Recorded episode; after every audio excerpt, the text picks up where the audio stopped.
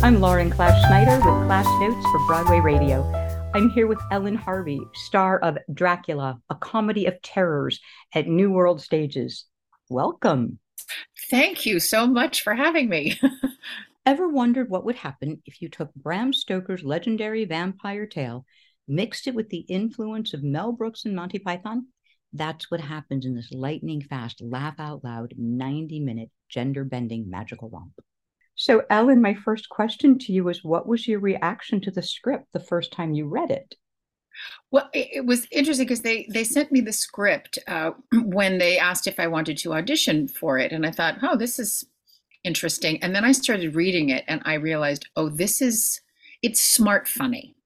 Mm. Um, and when I just sort of reading it and realizing the level at which the the humor and the farce was based at, I found very exciting because it's um, it, it's it's not poking fun at the genre it's a love letter to the genre mm-hmm. and the not just the lightning lightning fast speed of the dialogue, but we have references in it. We have some Gen Z references. We have classic literature references. We mm-hmm. have, you know, homages to famous Hollywood movies. It's it, it's sort of something for everybody. And in reading it, I was like, oh, this this could be really fun to be a part of and to do. And so I was all on board in terms of you know throwing my name into the ring for it. That's incredible. And that it was that apparent on the page upon first read. And how did the audition come about for you? Uh, my agents called me and said, Are you interested in auditioning for this? Uh, and I said, Okay, let me read the script. And so I read the script, and that was when I was like, Okay, yes, this is, I said, I, yes, this is actually, if there's something in a script that sparks me to sort of start feeling creative, even mm-hmm. as I'm reading it, then mm-hmm. I know that it's hit the sweet spot for me and i'm such a process junkie as as a performer and an artist mm-hmm. that i love the process of working on something. So even when i read a script and i start in my mind imagining how things might work and how i could do stuff it makes it even more the fun to audition for it because mm-hmm. i'm just like this is what my crazy mind decided to come up with. So let's hopefully it'll entertain you too. So um, yeah that's sort of how that all came about.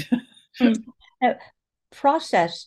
Will you give us some insight as to the process of the audition itself and what that oh. was like for you and how many times you may have seen them or they saw you and what that was all like?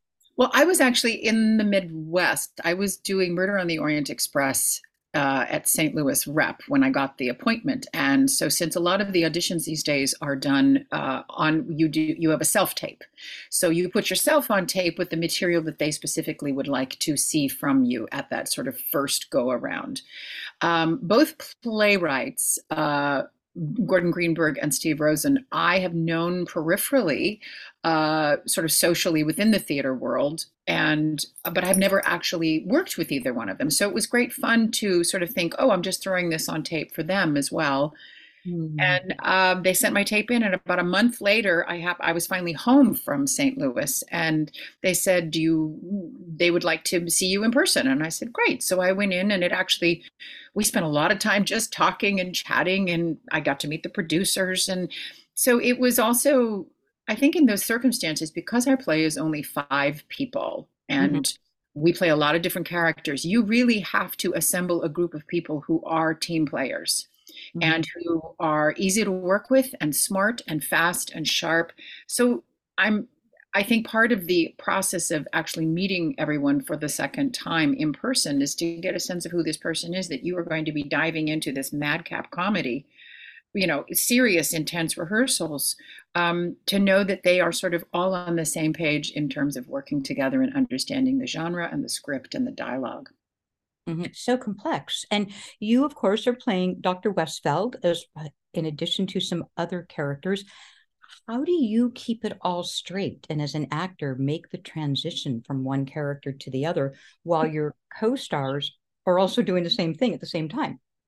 Boy, I got to tell you, the first time we ran this play, we were like, "Wait, who are you? Where am I?" It was, it was, um, it was pretty funny, and but in we i mean we did have a three weeks of rehearsal where we just got to work on everything before they threw the script and the wig. I mean sorry the the the set and the lights and the wigs and the costumes. We did have our nice rehearsal process within this. But it's one of those plays that it really it it it helped the more that we ran it because then it started to become like choreography in terms of when you needed when you were off stage what you were changing into how quickly. I do some changes literally in about 0.5 seconds. And and i have to but for me also playing i play four characters in the show and three of them are men. Mm-hmm. and the difference between renfield and dr westfeld i had to really come up with a way of making them different, both for myself and in my body. And so Dr. Renfield, I have made much shorter than me and hunchbacked, and Westfeld is tall and standing straight, but also they have different dialects, different voice placements. So it kind of becomes this almost, it's almost similar to working on a musical if you want to think about the characterizations and the physicality and the vocal, the vocal mm-hmm. patterns. Mm-hmm. Um, but there there were times when we were in tech rehearsal and I'd walk on stage and I'm like, wait, who am I? Wait, what am I doing? Um, because it's a lot. But it's, I mean, and all of us have that, except for James Daly, who plays Dracula. He gets to stay just the one character, but the rest of us are busy, busy, busy changing costumes and wigs and all sorts of stuff backstage. Now, you've talked a little bit about your work in musical theater, which, of course, you have so much experience how does it inform the work you're doing in this type of comedy besides quick characterization changes it's well uh, it's interesting because um, ken i i also just not only have I done Murder on the Orient Express, which is a Ken Ludwig play, but I originated Ken Ludwig's latest, newest play, which is called Lend Me a Soprano. And we did that last fall.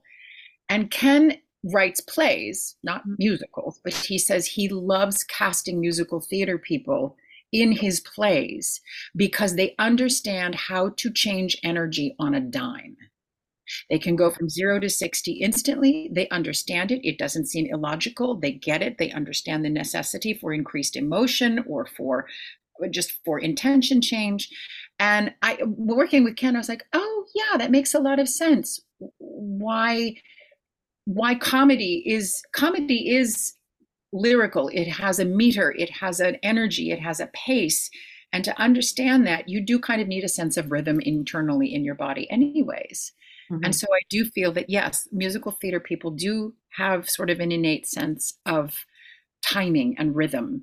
And for me in this show specifically there were moments i had one moment where i changed back and forth in front of the audience from Westfeld to Renfield to Westfeld to Renfield, to, and I literally spin around in a circle.